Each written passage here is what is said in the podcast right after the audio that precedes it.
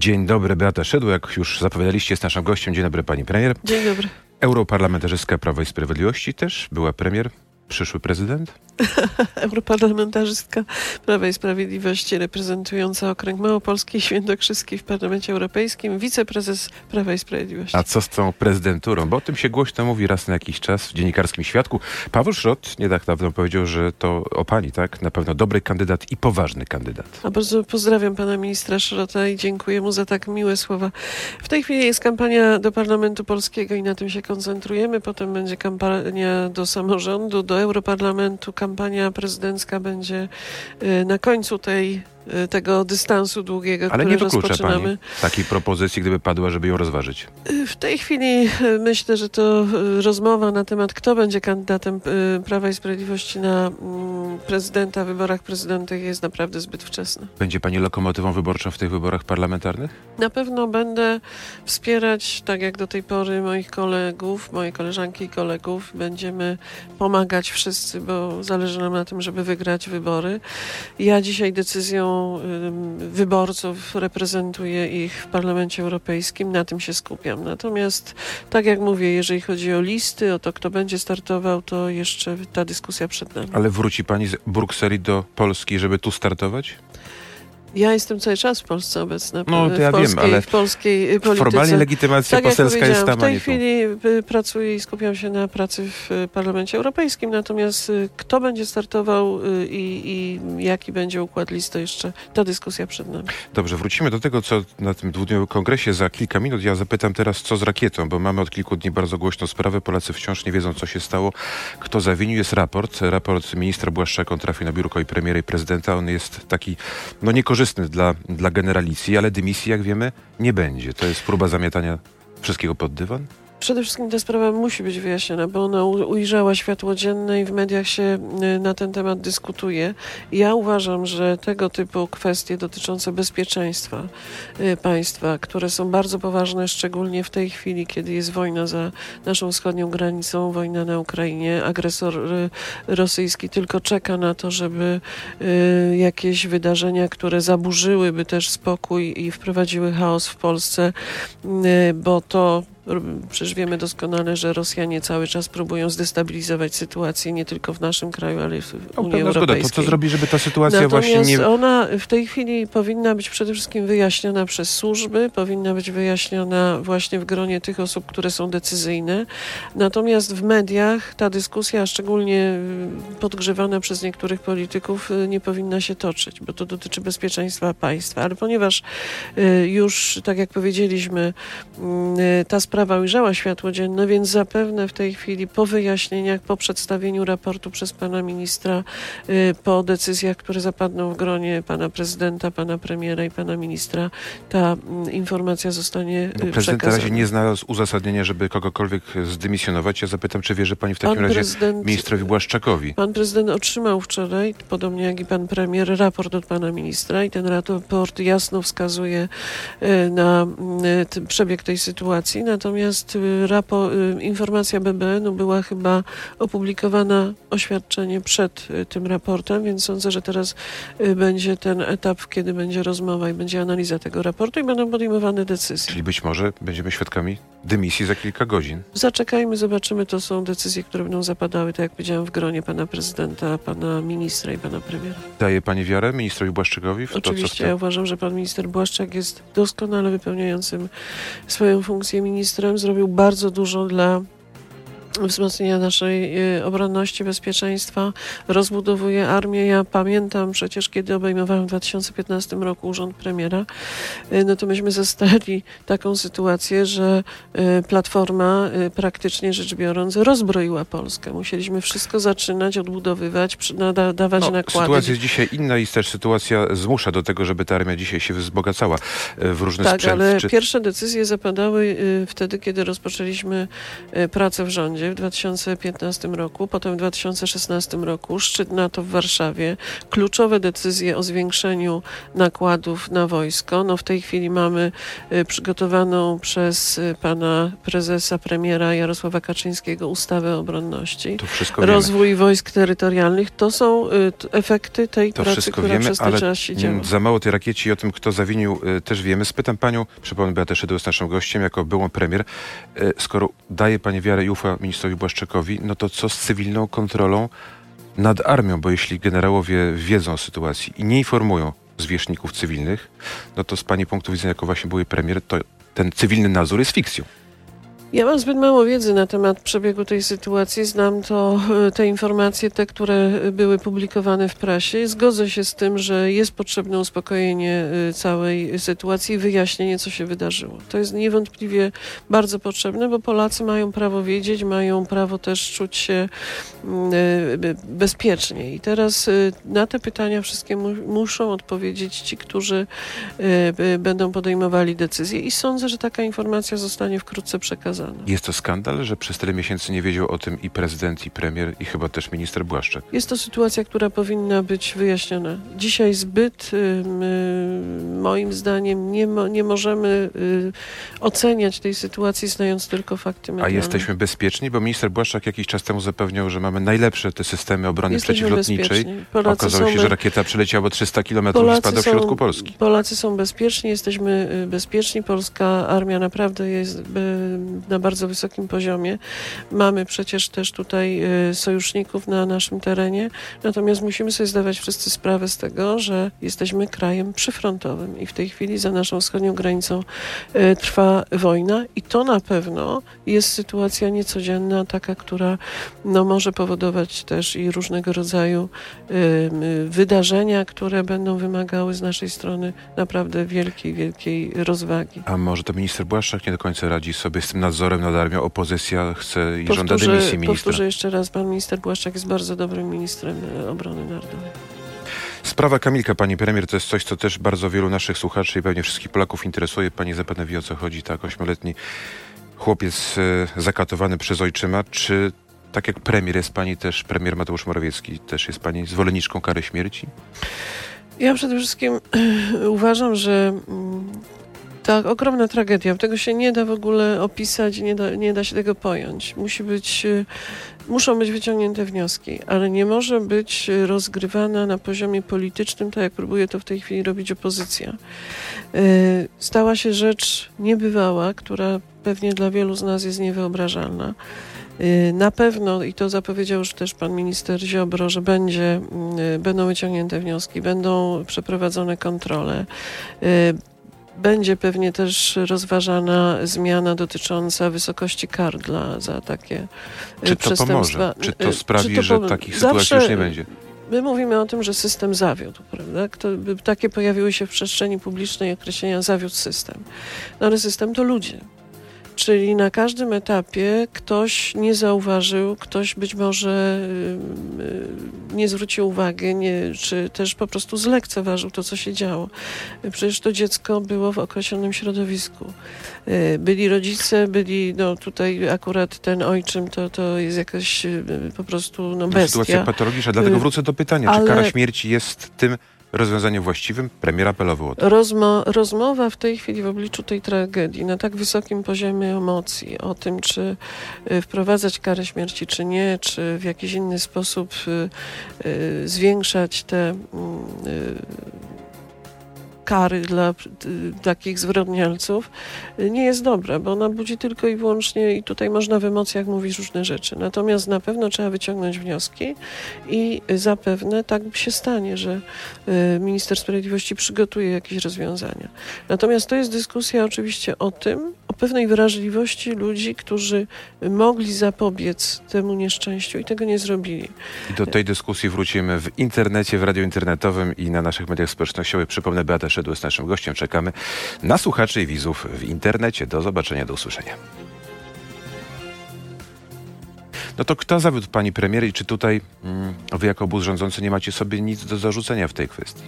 Bo pani powiedziała, że opozycja podgrzewa, no ale to wy rządzicie, wy odpowiadacie za te wszystkie instytucje. Zawiodło wielu ludzi zapewne. zawiodło wielu ludzi, których Kamilek spotkał na swojej drodze, którzy mu nie pomogli. Y, Czy zawiódł system?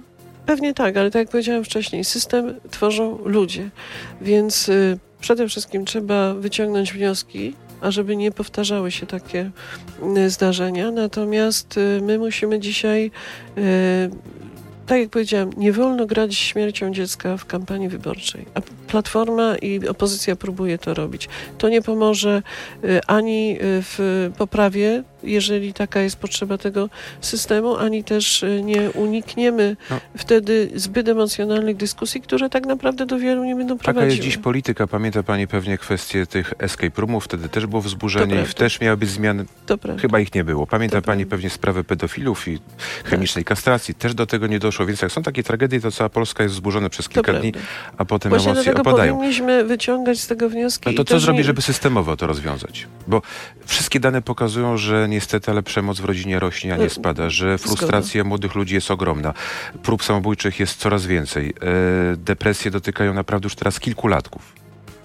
To prawda i zapewne to wynik jest wielu czynników i, i pewnie my tutaj dzisiaj w naszej rozmowie No mamy za mało nie czasu, ja wiem, rozwiążemy ale za mało czasu, ale na, na pewno y, trzeba mm, wspierać i tutaj są takie plany, chcemy to zrobić, żeby y, poprawić dostępność do specjalistów dla młodych ludzi, żeby było więcej psychologów, psychiatrów, tych y, terapeutów, tych, którzy mogą pomóc, jeżeli jest trudna sytuacja. Oczywiście to jest rola kuratorów sądowych, to jest y, rola też i i pedagogów, szkoły. No wszystko, wszystkie te mm, czynniki muszą w pewnym momencie zadziałać, żeby uchronić kolejne dzieci przed takimi tragediami. A czy nie żałuje pani swoich słów sprzed dokładnie pięciu lat zakopane? Wtedy gratulowała pani tej gminie, że nie wdrożyła ustawy o przeciwdziałaniu przemocy w Tak, rodzinie. to- Może to- gdyby ta ustawa nie, została nie, wdrożona, ta- sytuacja dziś byłaby inna. Ta ustawa nie, niczego by nie rozwiązała. Mówimy o tak zwanej y, konwencji stambulskiej.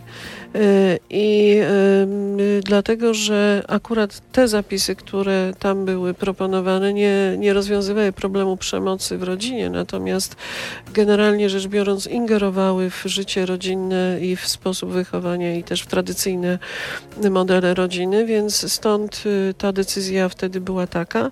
Natomiast y, to nie jest, ta konwencja nie rozwiązuje problemu przemocy. Tylko pani premier, Żadna działa ustawa, źle- Panie redaktorze, żadna ustawa nie zapobierze nieszczęściu, jeżeli nie zadziałają w pewnym momencie ludzie, którzy powinni No właśnie, ale jak rodzina stosować. nie funkcjonuje, to może trzeba zareagować. Jeżeli może trzeba chronić dziecko jako ten funkcjonuje, najsłabszy element. Dzisiaj można powiedzieć tak, są przepisy. Są też przecież y, y, w tej chwili ośrodki, instytucje, które mają reagować. Y, Zresztą my też y, słyszeliśmy, y, ja nie znam szczegółów tej sprawy No właśnie, ja też- ale że rodzina miała założoną niebieską kartę, że była pod nadzorem, No widać, że że ten system nie działa, Miejski tak? Ośrodek Pomocy Społecznej y, do sądu o ode, odebranie, o skierowanie dziecka do ro- rodziny zastępczej. Sąd takiej decyzji nie podjął, więc no, tutaj rzeczywiście Mamy za mało danych, ale jedno, mało danych. Jedno się też pokazuje, że Prawo i Sprawiedliwość, które bardzo mocno chroniło rodzinę, może w jakimś miejscu popełniło jednak właśnie ten błąd, bo jeśli rodzina jest dysfunkcyjna, patologiczna, to może większą wartością będzie rodzina zastępcza wyjęcie No tak, takiego biednego dziecka z tej rodziny. Tak, o decyzję o skierowaniu dziecka do rodziny zastępczej nie podejmował y, nikt z Prawa i Sprawiedliwości, tylko miał ją podjąć sąd. Ja A rozumiem, Miejski tylko- Ośrodek Pomocy Społecznej no, w Częstochowie jest bodaj, to jest, y, rządzi akurat prezydent z Lewicy, więc też przerzucanie w tej chwili na taką odpowiedzialność polityczną nie ma sensu. Tu rzeczywiście trzeba y, wyciągnąć wnioski nie tylko z tej tragedii, z tej przede wszystkim, bo teraz nią żyjemy, ale przecież takich y, sytuacji w, w, w różnych środowiskach jest bardzo wiele i spróbować przebudować, przemodelować ten system tak, żeby A on może, działał. pani premier, takie głośne mówienie o przyzwoleniu dawaniu klapsa, to jest też takie przyzwolenie, a robiło tak wielu polityków konserwatywnych, to jest takie ciche przyzwolenie właśnie do Ja przemocy nigdy w rodzinie. nie, nie, nie, takich deklaracji nie składałam. Jestem absolutnie przeciwnikiem, ażeby dzieci w ten sposób karać. Myślę, że y, znaczy, dzisiaj będzie próba, to, to tak jak powiedziałam, ponieważ politycy Platformy Obywatelskiej uznali, że to jest temat, którym można zagrać w kampanii wyborczej, będą próbowali szukać różnego rodzaju y, takich przykładów, że ktoś gdzieś coś tam powiedział i tak dalej. Przecież wiemy doskonale, że, że, że to nie na tym polega. Zawsze jest gdzieś y, problem, który można dostrzec i są do tego, tak jak już mówiliśmy, czy to y, opiekunowie społeczni, czy też kuratorzy, czy też sąd w ostateczny, na, na końcu tej całej sytuacji, który powinien był reagować. Nie zareagował. Dlatego między innymi minister Ziobro zapowiedział, że będzie kontrola również tam i w sądzie. Przejdźmy do spraw politycznych, tych, które przed nami. Za kilka godzin przyspieszony Kongres Prawa i Sprawiedliwości programowy. To jest takie przyspieszenie wynikające z tego, że 4 czerwca odbędzie się Wielki Marsz Opozycyjny i to jest odpowiedź na ten marsz, wyprzedzenie tego marszu. Chcę od razu sprostować. Kongres nie jest przyspieszony. On się odbywa w takim terminie, w jakim był od początku A nie miał być w połowie czerwca? W połowie czerwca będzie kolejne wydarzenie. Natomiast y, ja jestem zdziwiona właśnie tą narracją, która się pojawia w mediach, że to jest przyspieszony kongres. Absolutnie nie jest przyspieszony. Wszystko było planowane. Jeździliśmy po Polsce, spotykaliśmy się z najlepszymi ekspertami, jacy są, czyli z Polakami. Y, Zebraliśmy materiał, który w tej chwili będzie nam służył jako podstawa do przygotowania programu i dzisiaj będziemy o tym rozmawiać. To co powiecie, jakie propozycje przedstawicie Polakom? Jakaś piątka plus, pięciopak, sześciopak, dziesięciopak? To już O było. czym będą to już dyskusje? było. Dzisiaj pracujemy w ULU. Dzisiaj jest UL programowy i Kto to będziemy wymyślił? bardzo, bardzo pracowicie, e, bardzo pracowicie będziemy w tym ULU pracować. I tak jak już chyba wczoraj rzecznik nasz e, Rafał Bochenek gdzieś powiedział, trudnie zostają poza ULem, e, a pracowite pszczoły będą w ULU przygotowywały program.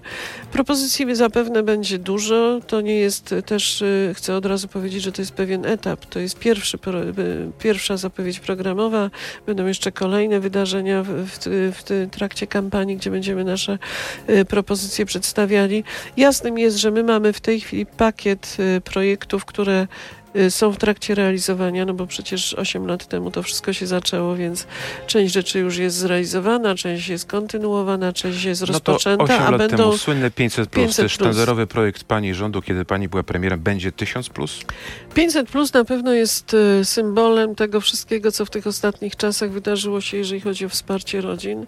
Ja jestem bardzo dumna z tego programu i cieszę się, że taki symbol już zostanie na zawsze z nami. Natomiast oczywiście w tej chwili d- jest dyskusja, e, czy waloryzujemy, czy zmieniamy, czy być może ten program powinien inaczej wyglądać. I między innymi w trakcie naszych rozmów dzisiaj programowych pewnie też i o tym A będziemy pani mówić. co by doradzała? Podnieść ten pułap? Zostawić? Zmienić przepisy? Przede wszystkim dla mnie wartością jest to, że program jest powszechny, czyli on jest dostępny dla każdego. I to jest też ten walor tego, Wiele że osób my... to krytykuje, bo też dostają to najbogatsi, których no, nie, tak, można, niekoniecznie... można oczywiście się tutaj, y, można tutaj dyskutować. Y, przypomnę, że myśmy rozpoczynali ten program y, dopiero od drugiego dziecka. Były też te wtedy głosy, pamiętam, kiedy wprowadzaliśmy, że być może trzeba wydłużyć go, że nie, nie kończyć wtedy, kiedy dziecko kończy 18 lat, tylko powinien być do u momentu ukończenia edukacji. Y, Były też dyskusje, czy na przykład nie wprowadzić większej kwoty od y, trzeciego i kolejnych dzieci. Pomysłów jest bardzo dużo. Natomiast wartością jest to, że ten program jest. y, Ja uważam, że to, że on jest powszechny, jest jego wielką wartością, dlatego że też nie, ryż, nie różnicuje dzieci. I nie jest to program socjalny, ponieważ myśmy do tej pory zawsze mierzyli się z taką y, y, No, ale sytuacją, że. demograficzne pro- też nie, bo dzieci się nie rodzi więcej. Zaraz do tego dojdę. Ale programy socjalne, które też stygmatyzowały dzieci. Ten program jest powszechny, to jest program prorodzinny. On jest pewnym symbolem i tak jak powiedziałem, już tak pozostanie. Natomiast y, czy to jest program demograficzny? Oczywiście myśmy y, tworząc go mówili o tym, że również i ten element bierzemy pod uwagę, ale przede wszystkim on miał pomóc w wyprowadzeniu y, dzieci z biedy, z ubóstwa. Wtedy, kiedy program wchodził w życie, ten problem ubóstwa wśród dzieci był przeogromny.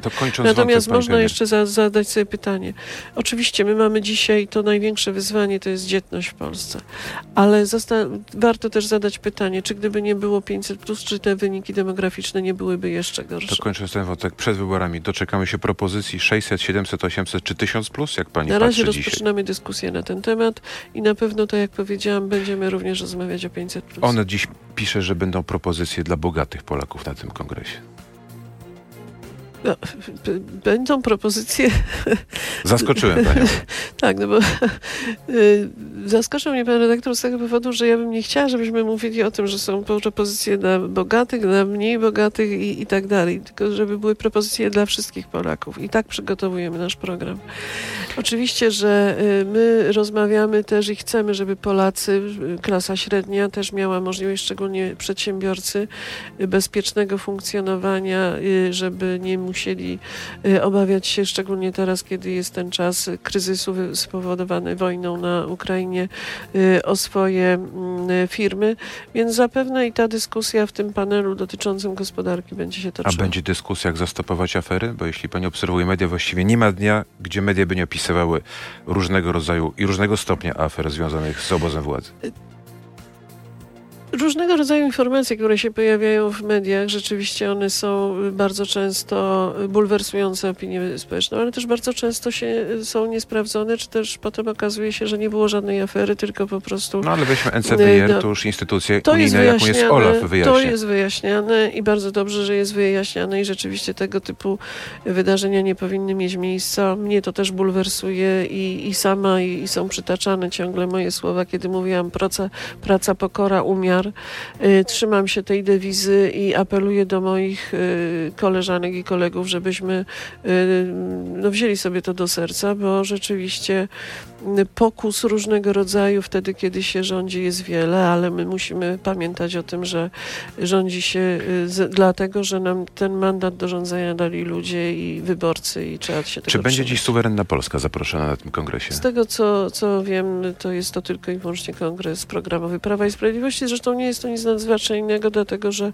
my pracujemy nad programem dla prawa i programem Prawa i Sprawiedliwości, natomiast będzie wielu ekspertów oczywiście. A politycy suwerennej Polski na listach Zjednoczonej Prawicy będą, czy nie? Ja uważam, że powinniśmy pójść razem i, i mówię to y, cały czas, jeszcze kiedy koledzy z suwerennej Polski byli kolegami z Solidarnej Polski. Uważam, że wartością Zjednoczonej Prawicy jest to, że potrafiliśmy w pewnym momencie się zjednoczyć, że pan prezes Jarosław Kaczyński doprowadził do tego, że wszystkie ugrupowania y, prawicowe y, zdecydowały się To co zrobić, żeby dzisiaj się pogodzili politycy ze sobą, bo nawet w mediach często mocno się krytykują wzajemnie. No, polityka na tym polega, że, się, y, że jest krytyka, jest różnica zdań. Ważne, żeby na końcu się po prostu spotkać wspólnie na, na listach i na realizacji wspólnego programu. To w tym kontekście zapytam, co dalej z patem w Trybunale Konstytucyjnym, bo on też wynika z różnego rodzaju sporów w łonie koalicji. Mamy czas trudny, bo do 30 maja y, Trybunał powinien rozpatrzyć ustawę ważną o Sądzie Najwyższym. Jeśli tego nie zrobi, pieniędzy z KPO nie będzie. No, Trybunał jest niezależny, więc tutaj że żadny, żadnych wpływów politycznych nie ma i być Ale nie sędziowie może. w Trybunale mają swoje sympatie polityczne i chyba też o to chodzi. Ja nie znam sytuacji na tyle, y, żebym mogła się tutaj wypowiadać, z czego ona wynika, natomiast wierzę w to głęboko, że Trybunał spełni swoje obowiązki i wypełni to, co do niego należy. A co będzie, jeśli tych pieniędzy przed wyborami z KPO nie będzie? Ja w ogóle jestem sceptyczna, jeżeli chodzi o y, pieniądze, z, czy pieniądze z KPO wpłyną do Polski przed wyborami, ale nie dlatego, że tutaj jest jakiś problem z naszej strony, czy rządu, czy, czy Trybunału, tylko dlatego, że nie ma woli politycznej ze strony Komisji Europejskiej i ten proces jest rozgrywany właśnie na tym poziomie politycznie y, pod wpływem polskiej opozycji, e, która jest bardzo aktywna w Parlamencie Europejskim. No ale i premierowi e, Jarosławowi Kaczyńskiemu na tej ustawie o Sądzie Najwyższym zależy, bo Oczywiście, to jest furtka, że tak, dlatego, że polski rząd zadeklarował daleko idący kompromis i zadeklarował Komisji Europejskiej, że e, my, my chcemy porozumienia, zależy nam na tych środkach. Zresztą no, skoro zgodziliśmy się do tego mechanizmu przystąpić, to znaczy, że chcemy z niego skorzystać. I wszystkie warunki, które polski rząd zadeklarował, zostały spełnione i ciągle Komisja Europejska mnoży różnego rodzaju y, problemy jeszcze... po to, żeby tych pieniędzy po prostu nie Ostatnie pytanie, ważne pewnie z punktu widzenia dzisiejszej pani politycznej, politycznego zaangażowania. Zakaz importu zbóż z Ukrainy do 5 czerwca obowiązuje. Co dalej? Czy uda nam się to jakoś nakłonić Unię, żeby ten zakaz przedłużyć, bo jest to dla polskich rolników sprawa Żyć albo nie żyć. Ja mam nadzieję, że tutaj będzie pełna determinacja ze strony Komisji Europejskiej. Muszę też powiedzieć, e, no, że te prace w Komisji e, no niestety nie idą w takim tempie i z takim zaangażowaniem, jak my byśmy chcieli. Nie ze względu na to, że to jest e, problem jednego czy dwóch komisarzy, tylko dlatego, że Komisja Europejska jak gdyby by, by uznała, że ten moment już jest na tyle bezpieczny dla Może nie Unii mamy takiej Europejskiej. siły. Przebicie. To przecież y, Polska nie jest osamotniona. To jest tutaj koalicja y, kilku państw. Premierzy pięciu bo chyba państw pięciu. podpisali y, wspólny list, apelują, jest y, zaangażowanie polskiego komisarza. Y, W Komisji Europejskiej niestety młyny y, mielą bardzo powoli, bardzo często i to jest y, przerost biurokracji powoduje, że y, niedostrzegana jest ta y, bieżąca sytuacja ale my robimy wszystko i tutaj też na każdym kroku y, apelujemy i przypominamy, że trzeba te decyzje podejmować. Beata Szydło, była premier, obecnie europarlamentarzystka i liderka Prawa i Sprawiedliwości, była naszym gościem. Dziękuję bardzo. Żegnamy słuchacza, pani ucieka do Ula, tak? Dziękuję, ja do Ula się udaję. Dziękuję, dobrego, Dobrego dnia. dnia życzę Państwu.